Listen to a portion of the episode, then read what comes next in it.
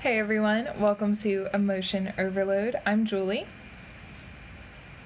I'm Sammy. I'm Sophie. And today we're going to be talking about cultural differences and emotions.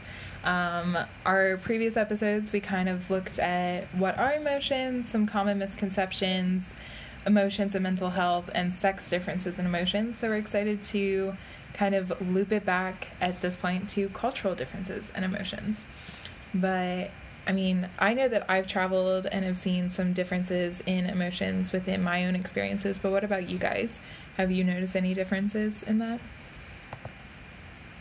Yeah, no. So, um, when I was in, I think fifth grade, I went to London, and just like the manner of like the people that we like saw and were like around, they were like very proper and like it didn't tend to display a lot of emotions. But like um, another trip I went on, actually, I think like two years ago, I went to the Dominican Republic, and they actively expressed their emotions. They were like, like, and they weren't. It wasn't like a bad type of emotion. Like they were always happy and excited, and you like ready to like dance and like have fun. So like it was just really different than like most places, you know.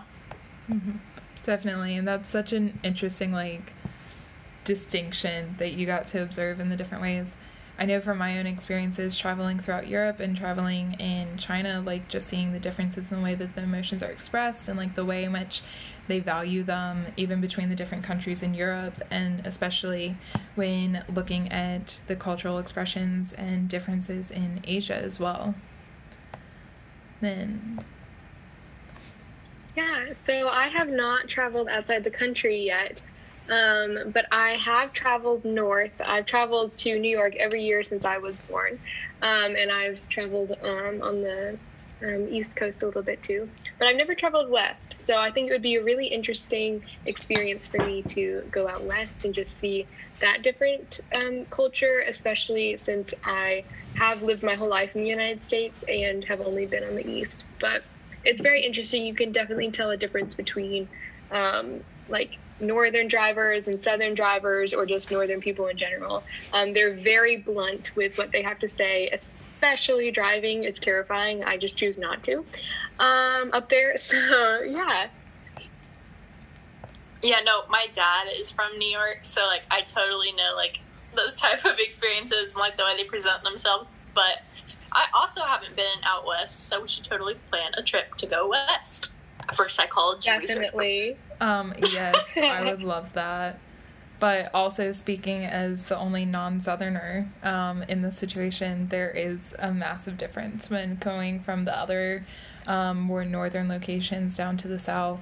For me, it was like very interesting seeing the way in which emotions are expressed here and also kind of just the normal like state of expression.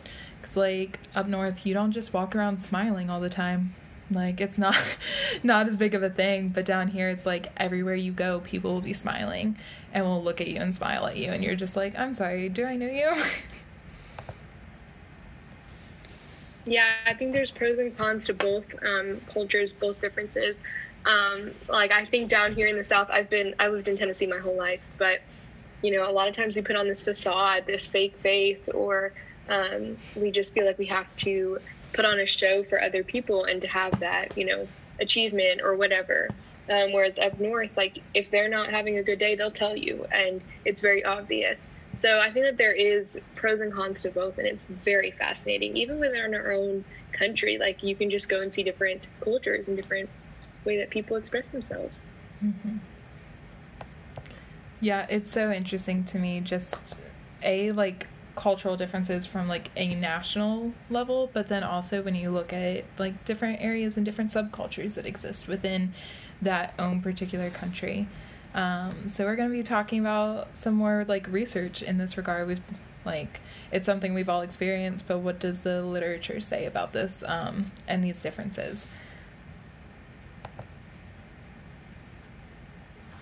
Yeah, so um, to start off, we first need to talk about cultures and where some differences lie.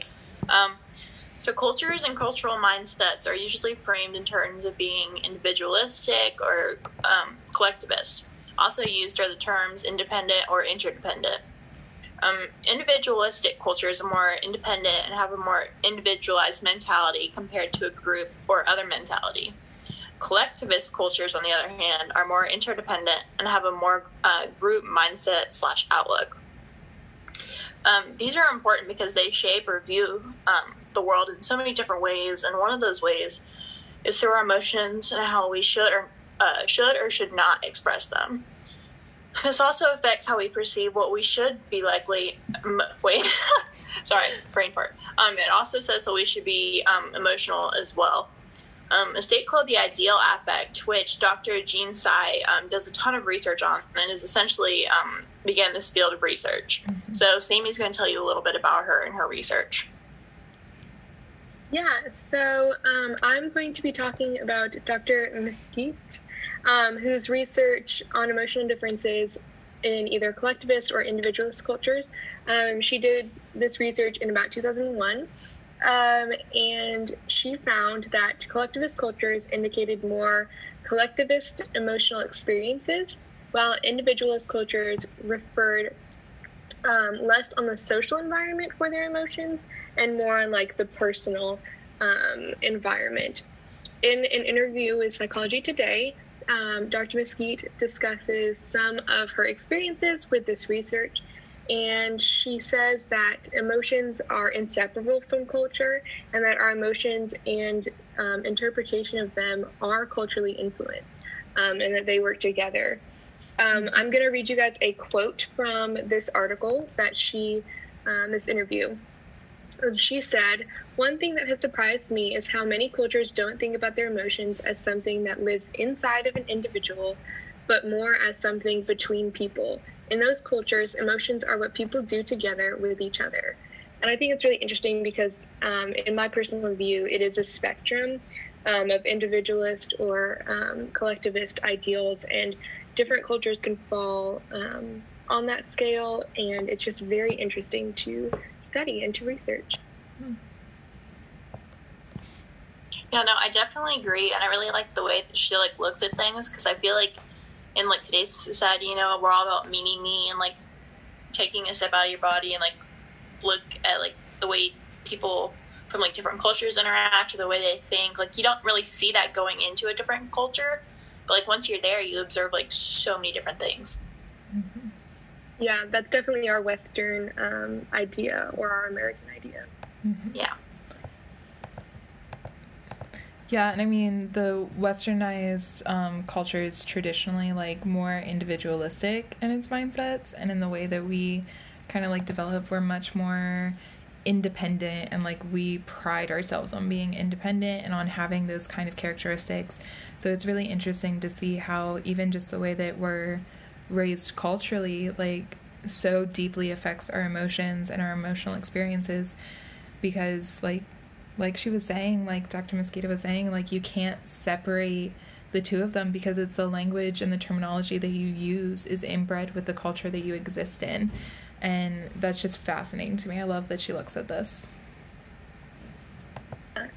Yeah i think like too with the american dream um, i think that, that can be um, honestly, in my experience, unhealthy, but it's definitely a very individualistic um, idea of self glory and just working for um, this idea. And two, um, oh shoot, I forgot what I was going to say. um, yeah. That works. We are all there. um, yeah, you know? It's alright. But... We all have those. I've had them quite a few times today. it's okay, we're making it. But another area of research looking at cultural differences in emotions um, was conducted by Lim in 2016, where he looked at the arousal levels and the experiences between Western and Eastern cultures. So, those individualistic or um, collectivist, those independent or interdependent cultures. And what um, Lim found was that the Western cultures prefer, prefer and almost report, um, they report experiencing these high arousal emotions more frequently than those from the Eastern cultures. And they found that the Eastern cultures um, are looking at lower arousal emotions as being more preferable and more desirable to experience. So, kind of like what that translates to is high arousal emotions are going to be those things that kind of increase your autonomic nervous system and kind of like jack it up a little bit. So things like happiness or joy um, would be high arousal emotions, but then lower arousal emotions are things more along the lines of like contentness and like more neutral aspects of just kind of like a peaceful mindset kind of thing. And going back to the work from Dr. Tsai, her research looks at the way that these affects and the ideal or the um, like hoped for state of emotional experience are within them. Um, so, like within Western cultures, the ideal affective states that um, Dr. Tsai has acknowledged is like more high arousal motivated. They want those high arousal positive emotions, and that's what they're aiming towards. While in Eastern cultures, and that mindset, they have ideal affective states of lower arousal, so they want to be more muted.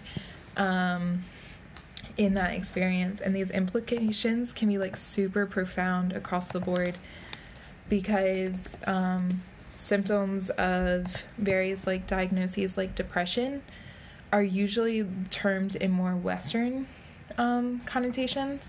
So we like diagnose depression as being kind of a muted state or like not as happy not as expressive. You're more neutral in the way that you do things but for people who have a cultural mindset that says that's desirable, for them, depression manifests itself as being um, more expressive and not being able to kind of reduce their emotional experiences down. So, for Western cultures, you have this decrease in expressivity, but in Eastern cultures, there's an increase in expressivity um, because it's a lack of control over their emotional situation and experience. So, like, that's just one of the ways in which cultural differences can have a major implication in um, more than just a research field. Yeah, I think that you can definitely see uh-huh. that um, if you look at like Indian tribes, like American Indian tribes, or if you look at any tribes um, in the world. Um, and we even talked about in class like this specific island that did not have contact with um, modern, you know, uh, media or medicine or anything like that. And they just really were very culturally, um, not collectivist um, mindset, and they wanted they had to work together because that's how they were to survive. Um, and so it really is that like nature versus nurture, that very um, biological innate thing that we um, either work together or we work individually, and that's just how we are socialized and brought up, and it's very interesting like even with like this the things that have happened this year with like tornadoes that happened i think back in march or something and like covid happening like you you really do see the split between people either like working together and like trying to like help their neighbors or like people who are like running to walmart buying every single like piece of toilet paper you know? Like you really do see like the split. Mm-hmm. yeah very true. Um, i'm from nashville so it was very interesting to see either people come together and really help to rebuild and to clean up and to support one another. And then there was also like when COVID happened, no toilet paper. And it was just like, you know, where do we find that balance? And if you're um, religious or Christian, it's very interesting to be like, well, how do we um, share the love of God and how do we, um, you know, share what we have so that God can multiply it with others? And it's very, very interesting to see the dichotomy between the um, individualistic and um, collectivist. Definitely. And I think there's ad- advantages to both. Like, I don't think one is superior than the other, but it's just important to be aware of them, particularly when we're talking about emotions or we're talking about just the way in which we view life and we go about it, because we are shaped so much by the culture that we're in. And, like Dr. Mesquita was saying, like, emotions are inseparable from culture. They're inbred within them, and it's how we understand and we interpret them is so culturally influenced. That's not a bad thing. It's just something that we need to be aware of and be willing to kind of wrestle with sometimes. So, like when dealing with going to a new culture, being open and being aware of the fact that things might be different there compared to what you're used to and what you know, and being receptive to those changes and to understanding what what might be in one place and what might not be in another. I also like think like if you um, go to university and you're listening to this, you know like when you're a freshman or sophomore, you have to take like basically a class that prepares you for your cross cultural trip. And fr- uh, frequently throughout that class, you're reminded to like remember that this culture is completely different from you. Certain signals might offend them. Certain types of speech might affect them. So like just being aware of your surroundings and where you're going, even like if you're not like going far, you know, just remembering to like respect other people and their opinions and beliefs. Yeah, on a more humorous note, I um, remember a scene from The Office where Dwight refuses to smile for his photo ID because um, in some cultures that is a animalistic um, idea of showing your teeth, like baring your teeth in a weakness. Um, so it's very interesting, you know, how different things can mean different, um, have different meanings to a lot of different people, and society is very complicated, and cultures are so. Mm-hmm. Yeah, definitely. So I think like the biggest takeaway from today's episode is that yes, cultural differences exist in emotions, but that's not a bad thing. And it's a beautiful aspect of our world and of reality that we can appreciate. And having better understanding of those differences allows us to be more receptive and more able to care um, for people within our own cultures and within other cultures as well. Yeah, definitely. Um, and we are all humans. We all have um, emotions and that just basic um, asset that we have. So if you guys have any comments or questions, we would love to hear them. You can reach us on Instagram or Twitter at emotion underscore overload underscore podcast. Um, and next week we will be talking about um, we will be talking to a married couple um, and their emotions and how they have shifted throughout their re- relationship. So stay tuned for the next episode. Mm-hmm. Yes, we're so excited about this opportunity to talk with this couple and kind of talk through how their emotions have changed, if they've changed, um, as they've progressed through their relationship. And while we know that it's just one couple and that's not representative of everything, we are excited to kind of like take a moment and step away a little bit from the research. We'll still be using some of it, but um, be able to have the opportunity to talk with this couple and bring new eyes and perspectives to the situation. But yeah, thanks you guys for listening and tune in next time. Bye.